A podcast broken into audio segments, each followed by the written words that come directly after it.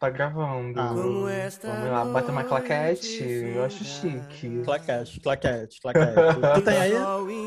Amiga, na mão. Isso aqui é cinema independente. Estou pensando. Amor de Podcast, episódio 1, piloto. Onde estará o meu amor? Oi, gente, tudo bem? Eu sou Matheus Tibero, tenho 23 anos, moro na Baixada Fluminense. E, amiga, você? Olá, ouvinte, mulher, ouvinte homem, ouvinte não binário. Estamos aqui no nosso primeiro episódio de Amor de Podcast, nosso piloto, onde a gente nem sabe o que a gente está fazendo, mas estamos aqui para servir, né? A gente vai servir muito comentário, fofoca, opiniões. E eu acho que a gente tem muito ao que agregar aqui hoje, nesta dia ou tarde ou noite, independentemente da hora que vocês estiverem ouvindo. E acho que é isso. E aí, amiga, quais são as suas expectativas?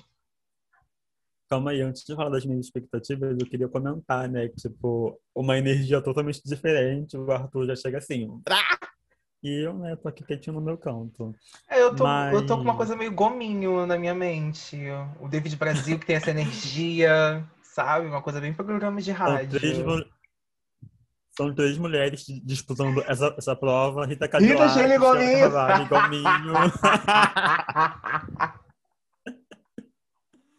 Mas enfim, né? Vamos lá. Cara, a minha expectativa para a volta de Amor de Mãe, antes de mais nada, é a morte da Thelma. Se a Thelma não morrer, eu vou ficar muito chateado, porque eu realmente estou desde março de 2020 esperando a morte dela. E de resto, eu acho que não. É só isso mesmo. Eu acho que minhas expectativas estão... que acabe. Eu queria que a novela acabasse, se a porra da pandemia fosse embora, né? Mas eu acho que não vai ser possível. Eu acho que ela tá vindo aí e continuando. Mas, assim, minhas expectativas são que acho que a novela acabe do jeito que tem que acabar bem, né? Já que a novela foi capada em 40 episódios, capítulos, no caso... Então, acho que a gente vai perder muita coisa, né? Além da pandemia ter entrado. A gente vai comentar um pouco sobre isso depois das escolhas, né, também da direção da Globo, acerca da novela, da Manuela Dias e tudo mais. Então... E a gente também queria explicar como vai funcionar o podcast, né? A gente vai assistir a novela de segunda a sábado, no domingo a gente grava, e entre segunda e terça a gente vai estar postando nas plataformas digitais, tipo Anchor, Spotify, Google Podcast, coisas assim, né? A gente é bem amplo, tem que ser muito amplo. Não vai faltar lugar para você ouvir, tá? Todo lugar que vocês têm, talvez a gente jogue no YouTube também, no Instagram, a gente vai dar um jeito. O importante é que você ouça e dê seu stream todos os seus episódios, porque, assim, é um trabalho que a gente tá começando, é uma coisa nova, então a gente tem que apoiar. Experimental. Também. É, arte local, né? Baixada para Baixada, Caxias, Belfor Roxo, né? Mas também a gente aceita de outros lugares também, São João, Lópolis, Mesquita, Rio também, todo mundo. Da Baixada pro Brasil. Da Baixada pro Brasil, do Brasil pro mundo. Pro mundo. Mas, voltando, né, ao tópico novela, que a gente veio que falar disso, a novela voltou, né, depois de um ano, e aí já volta trazendo uma narração, né, feita pelo Lázaro Ramos, algumas cenas nas ruas vazias, falando sobre a pandemia, que está fudendo com o mundo todo. E depois a gente corta logo para Lourdes, né? E achei muito simbólico que a novela começou essa volta do mesmo jeito que o primeiro capítulo, né? A Lourdes, assim, no foco, no centro, no ângulo, falando com a Vitória de novo, né? A diferença é que antes ela estava se apresentando para a Vitória, que era uma entrevista de emprego, e agora ela estava gravando um vídeo para tentar, né, seguir nessa busca infinita que uma hora vai terminar, nessa busca do Domênico, que tá tão perto dela, mas ela não faz ideia. Foi uma cena muito bonita, né, que foi tipo, é um apelo, que já tentou todos os recursos, mais de 20 anos procurando, né, mas ela largou tudo lá de Malaquitas e veio aqui pro Rio, de Malicuia, eu não consegue informações, e todos que ela chega perto, ela... vai lá e perde, toda vez que vem alguma coisa acontece outra, e parece que ela nunca vai encontrar, vai encontrar o Domênico, vai reencontrar o seu filho. Então já insere a expectativa, que é a cena que mais, que todo mundo tá esperando, né? A cena mais esperada, exceto por você, que você quer ver a Thelma morta. Mas assim, é uma coisa que eu achei muito importante, que a pandemia de fato entrou na novela. Então você vê os personagens cansados, você vê com uma preocupação nas feições, né? O que está acontecendo? Como isso vai se dar daqui a um tempo? Quando a vida vai voltar ao normal? E então isso causa uma identificação muito grande no espectador. Falando aqui no meu conhecimento de audiovisual, né? Que eu esqueci de falar que eu sou estudante de audiovisual. Importante, né? Então, essa atmosfera da pandemia realmente foi colocada na novela. Não foi simplesmente, vamos colocar máscaras e acabou. E aí, voltando, a gente tem muitas mudanças nesses 6 meses de novela. E uma delas é o Álvaro preso, né? Tipo, cometeu milhares de crimes. E aí, do nada, a gente encontra o Álvaro finalmente na prisão, fazendo uma parceria com o Marconi, né? Que é o irmão do Sandro. O Álvaro já chega voltando aqui, querendo sangue, com muito ódio, né? E a coisa mais encasquetada no Marconi foi por que ele estava ali? Porque ele não sabia do que estava acontecendo. Então, essa foi a maior questão. E o Álvaro, não, eu vou descobrir, eu vou te ajudar. E aí, nesse rolê da morte do Álvaro, a gente comenta a semana toda, né? E aí, tipo, no sábado, na sexta, ele já estava até solto, planejando outras mortes. Mas nessa ordem cronológica desse tópico, acabou tendo também a morte da Estela, né? Que chamaram o Belizário, né? Que é só você encomendar uma morte que o Belizário chega. E a escolhida da vez foi a Estela. A Mona levou um tirambaço na cara. Na cara não, Belizário. Ela levou um tirão e também teve o Tales, né? Que estava viajando com ela. A gente não sabe se ele conseguiu fugir, se o Belizário também fez essa entrega em cima dele. Mas já começou com várias mortes também, né? Nessa primeira semana. Né, que a gente vai comentar daqui a pouquinho também. Acho que também por questão também de menos personagens no set de gravação, né, para menos possibilidade de infecção, de reinfecção e tudo mais. Eu achei muito legal que o Tales ainda voltou, né? Porque eu não esperava essa volta dele. Mas a direção ainda teve um cuidado de trazer ele de volta, mesmo que por uma cena só, e dar esse final para ele, que foi tão importante na vida de outras pessoas. E sempre importante negativamente, né? Porque ele roubava mulheres com mais idade. E falando em mulheres de mais idade, uma das vítimas do Tales foi a Jane, né? Que também foi mais uma morte, só que dessa vez foi a morte que a melhor amiga dela, né? A única amiga da Thelma. A Thelma foi lá e matou. Respeita a Thelma Cita. A Jane descobriu, né? Vamos começar pelo absurdo, né? O absurdo foi a Jane ter tomado uma multa de radar numa estrada de barro em algum lugar distante aqui no Rio de Janeiro. Né? E aí a Jane foi ligando os fatos até perceber que Thelma passou por cima da Rita, mãe biológica de Camila. E aí foi uma cena muito forte, uma cena com muita atuação, né, com uma carga emocional muito grande. E aí a Thelma diz pra Jane que vai se entregar. Nisso, ela prepara um suquinho, um juicezinho, uma coisa bem tranquilinha. E coloca um sonífero, né? Não, né? Coloca o frasco inteiro de aprazolam, clonazepam, alguma coisa desse tipo. E a Jane morre de sono, ela cai no sofá. Nisso a Thelma, não, você quer dormir aqui? E a Jane, não, quero ir embora. E aí a Thelma leva a Jane até de casa, né? Nisso, na sua garagem, ela vai e começa a armar, acho que foi um plano perfeito, né? que ela drogou a mulher total, a mulher não consegue nem se levantar. E aí começa a ligar o carro.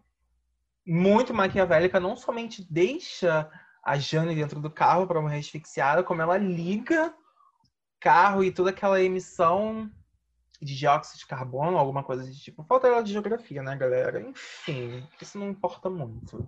O que importa é o acontecimento. A Mona ligou o carro, deixou ali o gás escapando, abriu a janela. A mulher é o capeta. A mulher abriu a janela para ter certeza que ela ia morrer. E aí, no episódio seguinte, a gente recebe a notícia de que Jane, infelizmente, morreu por uma suposta tentativa de suicídio, porque a Thelma sabia copiar a caligrafia de Jane. Olha só que babado, amiga. Também achei curioso. Também achei curioso que a Jane, né? Assim, né, gente? É uma relação de melhores amigos de anos, mas a gente sempre tem que ter um cuidado, né? Principalmente quando você descobre que a sua melhor amiga tá matando pessoas. A Jane descobriu, contou tudo pra Thelma. Aí a Thelma falou assim, quer um suquinho? A Jane bebeu, né? E deu um suquinho. A Jane falou, ó, finalmente os refrescos. Referências, né, gente? Referências, pra quem não assistiu, a Uma Gêmea. Mas é um meme super famoso também, né? Então... E ainda falando em Thelma, antes de tudo isso, a Thelma brigou com a Camila, né? Gente, a Thelma, assim, pelo amor de Deus, ela brigou com a Camila porque a Camila estava fazendo um altar para a mãe dela, que, né, tinha falecido há 6 meses. E a Thelma ainda mata por intervalo, sabe?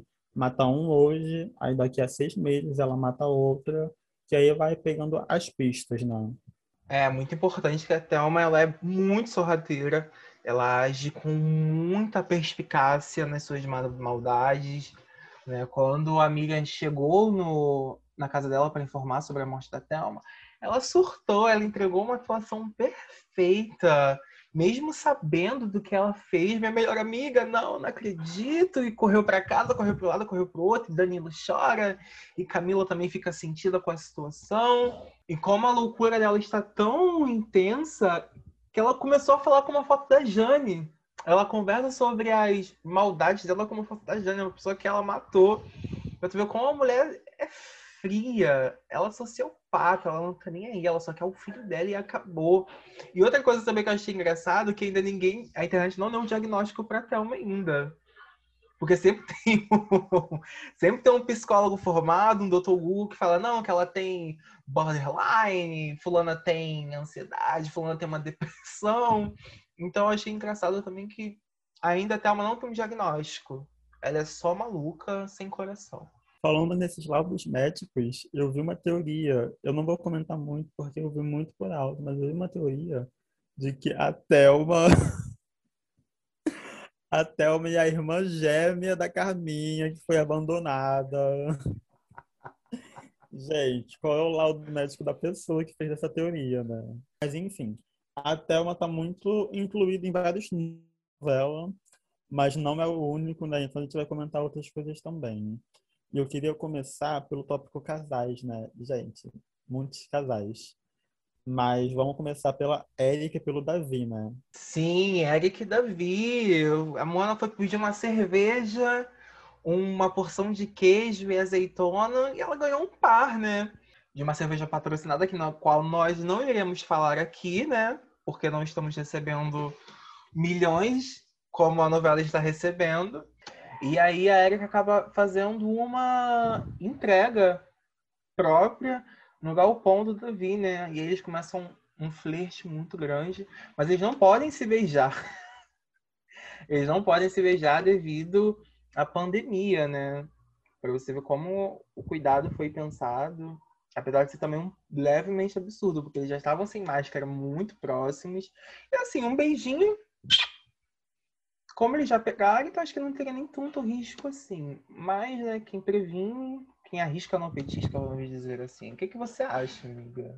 Amiga, falando sobre esse tópico de como já pegaram e tal, não tem tanto risco, Mas essa semana surgiu uma polêmica, né? Porque falando sobre outro casal, que é a Lídia e o Magno, a Lídia fez o mesmo comentário, falando que como ela já pegou, eles poderiam ficar sem máscara e etc. Não tinha tanto risco, só que tem risco sim. A reinfecção tem risco sim, a pessoa pode pegar de novo, assim, não sei uma terceira, quarta vez, mas eu sei que as pessoas podem pegar de novo e tal, então é um perigo. Mas eu também achei meio curioso, né, esse negócio tá lá no flerte intenso, mas aí não pode beijar, mas já tá perto um do outro. Mas o outro casal que eu quero muito comentar, gente, Magno e Lídia, que já tinha spoiler de antes da novela ir ao ar, que eles seriam um casal. Gente, pra mim é um casal muito improvável, mas é um flerte muito gostoso. Gente, o que foi a Lídia quebrando a torneira de cara pro Magno voltar? Perdi tudo aí, perdi tudo. É, a Lídia realmente serviu tudo, né, amiga? Nossa, ficou muito falso. A Lídia realmente ela tava com muita vontade, né? Porque ela teve o primeiro acontecimento, né? Que ela foi encontrou com o Magno, ela ficou nervosa. E aí ela quebrou uma vez, ele voltou lá, ele percebeu. Mas ela não estava satisfeita, ela queria mais, ela queria o cara. E ela quebrou o banheiro inteiro, ela fez um pandemônio. Até o Magno aparecer ali, né? Acabou que eles rolaram, acabou que eles ficaram. E logo depois teve essa polêmica, né? Que a Lourdes alertou a ele, falando sobre a questão do que a Lídia ama Sugar Mami. E teve aquela polêmica toda com o Tales, que ela bancava ele e tudo mais. Acabou que trouxe uma cena muito bonita da Lídia falando sobre os momentos abusivos que ela teve com o Tales. E também de como as coisas acontecem, né? Porque ela tá realmente interessada nele. E talvez ele não esteja tanto, mas também ele tá. E acabou que eles ficaram de novo, né? E tem essa coisa dos mundos, porque o Magno foi uma pessoa muito pobre e a Lídia é uma perfeita dondoca, né? E assim, teve coisas, por exemplo, dele estar comendo... dela trazer uma barca enorme de comida japonesa e ele não gostava nem um pouco daquilo, porque ele achava muito melhor uma pizza. E é uma coisa que eu me identifico muito, porque eu não gosto de comida japonesa. Por exemplo, eu nunca comi, mas eu não tenho vontade também de comer. E aí, amiga, você gosta? Como é que é essa sua relação com comida japonesa? Cara, teve uma vez, eu era bem novinho, eu devia ter uns 10 anos. Eu fui experimentar comida japonesa, coloquei na boca, cuspi. Mas enfim, né, gente, acontece. Recentemente, na verdade recentemente não, isso foi em 2019. Eu experimentei de novo e gostei, achei interessante, sabe? Não coloquei no meu cardápio, mas eu gostei bastante. E também teve, falando sobre esse ciclo social diferente, o Magno falando sobre levar a Lídia pro pagode. Eu queria muito uma cena da Lídia no pagode. Meu Deus, ia servir tudo! E aí, queria também lembrar um comentário que o Arthur fez, que a Lídia é uma perfeita dondoca que não tem TV em casa. Tópico, Lídia não tem TV em casa. Amigo, eu também queria que você comentasse, na verdade não é um comentário, é uma pergunta. Você acha que se a Lídia tivesse TV na casa dela, no domingo à tarde, ela ia assistir Eliana? Domingo não. A Lídia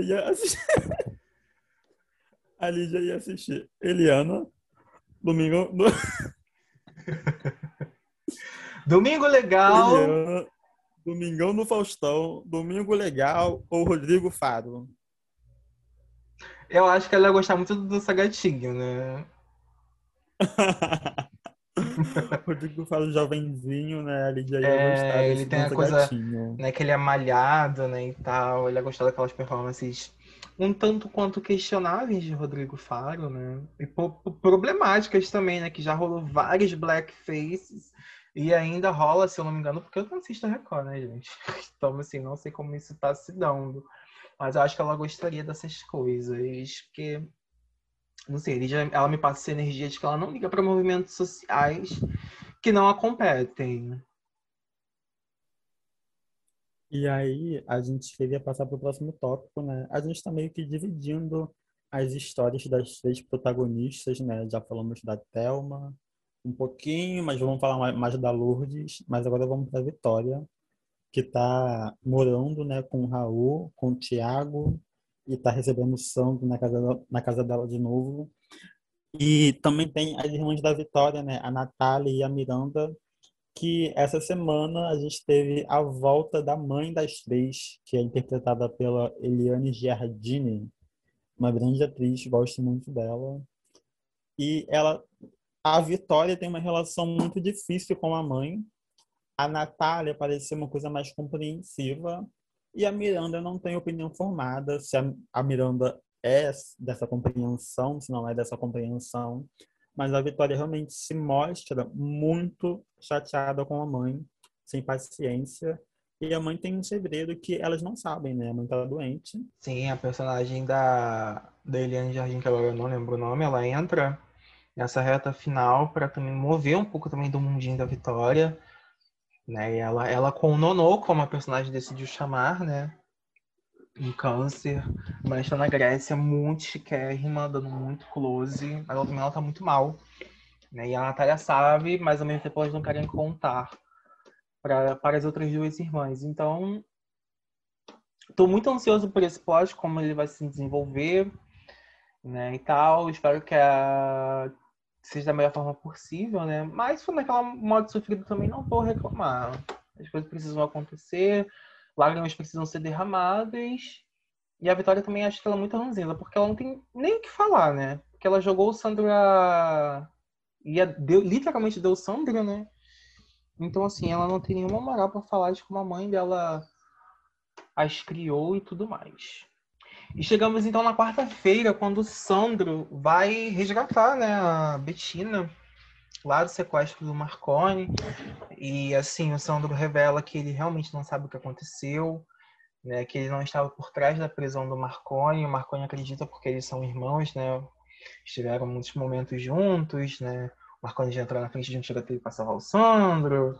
Nisso ele despacha, manda a Bettina para casa e eles decidem fugir, né? Já que o Sandro já foi um ótimo piloto de fuga, mesmo oferecendo uma possibilidade de reabilitação na empresa, né, na PWA. O Marconi, ele recusa, porque para ele já não tem mais volta, de tanto que ele já entrou no crime, né? Então, relacionado à fuga, fica muito tenso, né? Que a polícia já estava ali toda pronta, né? E aí eles são cercados e tem toda aquela negociação.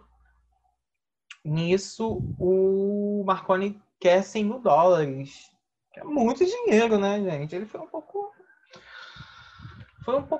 desilusional aí. Nisso, o Álvaro liga o iDelivery e eles têm que dar um jeito, né? Contrata os serviços e fala, olha, tem que dar um jeito no Marconi, porque o Raul ameaçou o Álvaro, que se acaso acontecesse alguma coisa com o Sandro, ele ia botar pra foder, ele ia dar o jeito dele. Não ortodoxo, né?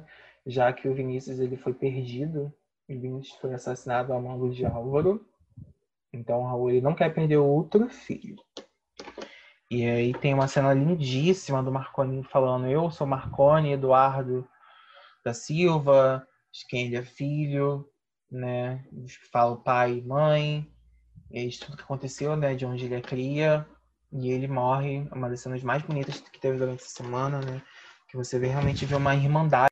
E nesse meio tempo, Camila dando aula para os seus alunos. Ela ouve pelo Baby Central, Baby... Como é que é? Enfim, aquele negócio que bota o microfone indo com o bebê e você ouve de outro lugar. Babá eletrônica, lembrei. Ouve na babá eletrônica a Thelma falando que iria separar os seus pais pro menino, né? E ela fala que tudo acaba, que precisa de um novo irmão, né? E aí elas têm uma discussão muito... E elas também tiveram uma discussão muito babado, muito intensa.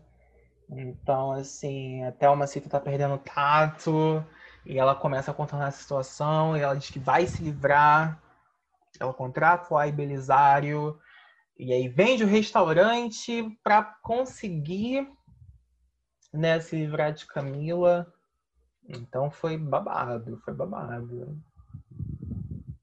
E após todos esses acontecimentos, a Lourdes vai na Lan House, onde ela recebeu um e-mail falso criado pela Thelma Cita, dizendo, né, que o filho que ela comprou, o filho dela, né, da Kátia, e aí esse filho morreu aos 20 anos num acidente de carro, tudo uma fique muito bem criada, né? E nisso Magno se liga, porque o Domênico não chamava o Magno de Magno, e sim de Giga, porque ele não conseguia falar Magno. Nisso a Lourdes se liga porque o Magno informa de como o Domênico chamava, né? O Domênico não chamava o Magno de Magno, e sim de Giga.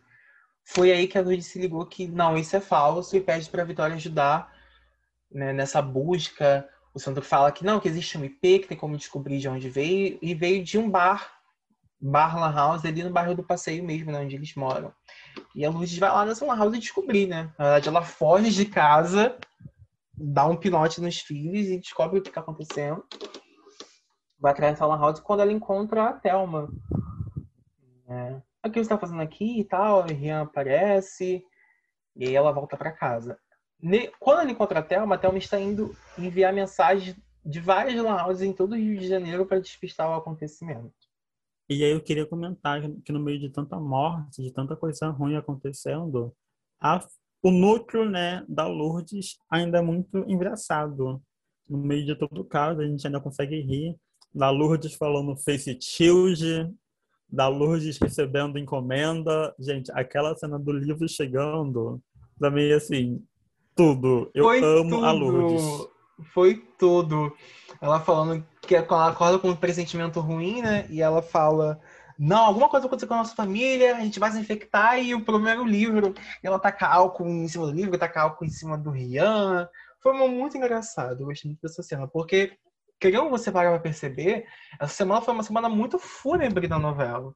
Então a gente precisava desses alívios cômicos para também dar uma respirada nesse clima de tensão, de morte, de tristeza que está acontecendo, né?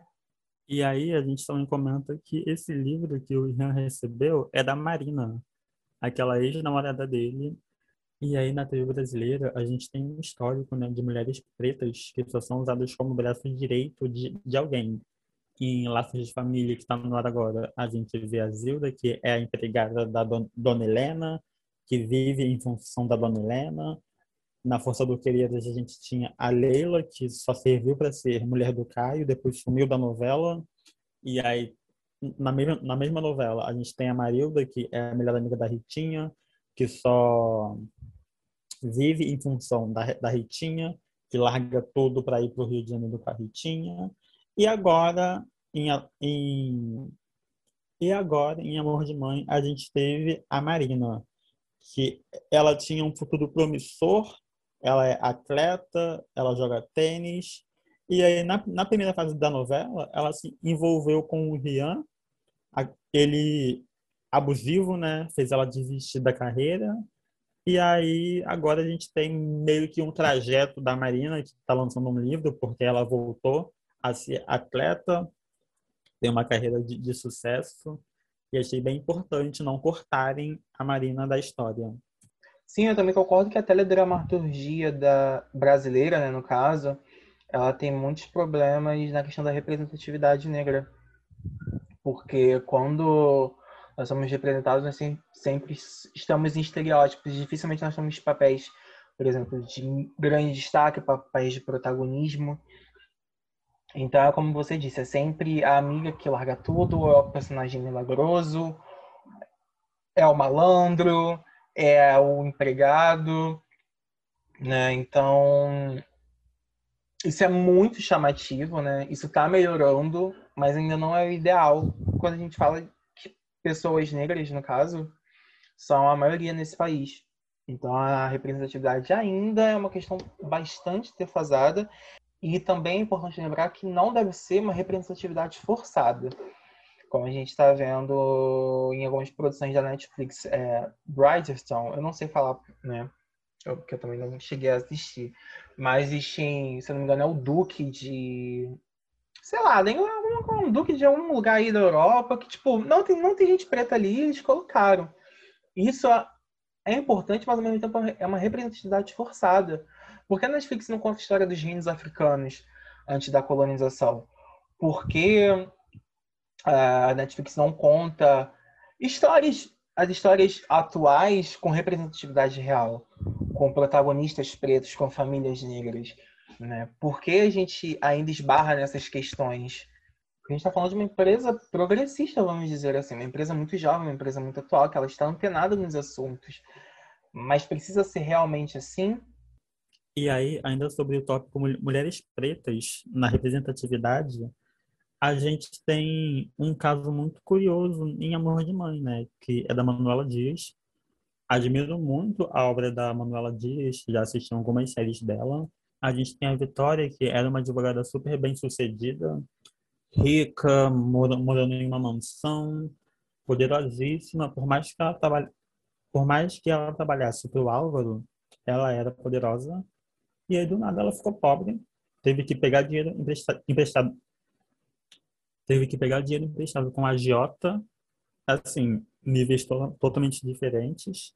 A gente também tem a Camila, que começou a novela numa cena super poderosa, sabe? Na formatura dela. É uma cena que me emociona muito, porque me vejo ali futuramente agradecendo a minha mãe na minha formatura. Aí tem Camila na formatura, uma professora que toma tiro na escola, que apanha de policial na escola, que a sogra dela fura a camisinha para ela engravidar, ela perde o bebê, perde o útero. E assim, de fases super poderosas, sabe? Fases super legais e interessantes. Camila começa a sofrer. E assim, né, gente? A vida é isso? Ou a Manuela Dias só está mostrando isso? E aí, até no capítulo de sábado, terminou com a Camila sendo atropelada no meio da rua. Inclusive, achei uma cena bem idiota. Assim, óbvio que tem pessoas que fazem isso, mas quem atende uma chamada de vídeo da mãe no meio da rua? Não foi na calçada, foi no meio da rua. Gente, quem faz isso? É, realmente, existem alguns atores que eles pegam um personagem para Cristo e escolhem violência para eles, né? Eu acho que a Manuela Dias tem um pouco disso com a Camila, porque é como você falou, a Camila já passou por tantas coisas, né? Ela reencontra a mãe e a mãe biológica é assassinada. Então, assim, é aquele personagem que ela falou, não, cara, você vai sofrer e você vai ser essa pessoa. O que eu também acho que também é um pouco prejudicial, né, pelas histórias contadas, né? Nossa, a vida da professora, de professor é realmente isso, né? Nossa, a mulher foi atropelada desse jeito. Eu acho também que, como a cena foi construída, ela não foi muito interessante. Foi meio all over the place, foi meio que em todos os lugares ali. Poderia ter sido construída de uma forma, mas também a gente precisa um pouco de absurdo, né? Porque é uma novela, é ficção, mentira precisa existir, né? Numa cena tão importante, não sei, eu acho que poderia ter sido feita de uma forma mais realística. É porque, assim, eu, por exemplo, eu nunca atendi telefone atravessando da rua. Mas como estava fechado, como não tinha carros passando ali, talvez ela tenha sentido essa necessidade. Nossa, minha mãe tá ligando, minha mãe estava apreensiva. A Camila também já estava apreensiva pela, né, porque ela sentiu que estava sendo seguida e tudo mais, com questões dentro da casa dela. Então, talvez tenha sido um pouco justificável, mas ainda não foi plausível. E antes desse atropelamento, antes da Camila sair na rua, a gente tem várias cenas da Lourdes, né?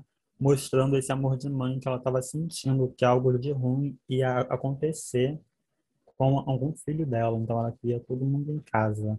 Nisso, ela ligou para a Camila, que estava em casa, né? E aí, a Thelma é ardilosa. Ela sabe do que vai acontecer, porque a Thelma combinou com o Álvaro, né, de acabar com a Camila. A Thelma fala assim, não, pode sair, assim, eu não conto nada para sua mãe, vai dar tudo certo, vai lá. Porque ela sabia do que ia acontecer, né? Mas, enfim. E aí, indo para um tópico que é diferente, mas meio que está ligado, a gente tem o Danilo, que são dois pontos, né? A Lourdes está em um ponto buscando o Domênico e o Danilo está em outro ponto buscando a mãe dele. Aí ele está avançando na busca, ele reencontrou a dona Fátima, que na primeira fase da, ele reencontrou a dona Fátima, que na primeira fase da novela a Thelma contratou para ela fingir que é mãe do Danilo, descobriu toda a farsa,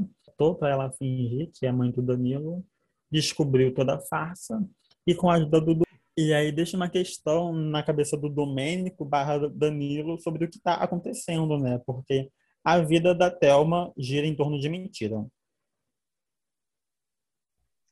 Sim. Sim, aí é um ponto de virada para o Danilo, porque... E aí? O que aconteceu? Mais uma mentira nesse meio? Como vai ficar? Né? Então, você não morreu. De onde eu vim? Então, eu não morri. De onde eu vim? Então, foi uma cena muito boa, foi uma cena muito bem colocada. A mulher tem uma memória de elefante, ela lembra de tudo, lembra todos os detalhes. Então, ela trouxe aí muitas informações. E aí, a gente queria relembrar que a gente vai estar comentando os episódios de Amor de Mãe de segunda a sábado. Os episódios sempre saem aos domingos. E é isso, né? A gente comenta o que dá. Comenta o que dá. Não. E comenta aí, quem dá. Vai tá... Eu! E aí é isso, né, gente? A gente tá comentando alguns tópicos da semana de Amor de Mãe. Foi uma volta bem intensa, muito fúnebre, mas sempre com alívio cômico. E a gente vai estar sempre postando os episódios entre domingo e segunda. Mas que horário? Fica aí a dúvida. Não temos horário, nós só temos certeza que vai ser entre domingo e terça. Ponto. Period. Então, assim, serão 4 episódios. Esse é o primeiro episódio, é tudo experimental, tudo muito novo. A gente vai ver como isso vai se dar. Mas, assim, tem a possibilidade de, realmente de termos um convidado, boatos, que vai rolar um mesão no último episódio. Então, assim, com algumas pessoas, né, com alguns fãs. Então, quem sabe você recebe o ticket dourado? A gente não sabe. Pode ser, hein? O que tu acha? E semana que vem estamos aqui de novo. Compartilhem com seus amigos, postem nas redes sociais, façam girar. É isso, galera. Beijos. Ah, eles tchau, não estão vendo, né? Tchau. Amiga, Engine. Ai. Meu Deus do céu. Isso é enorme.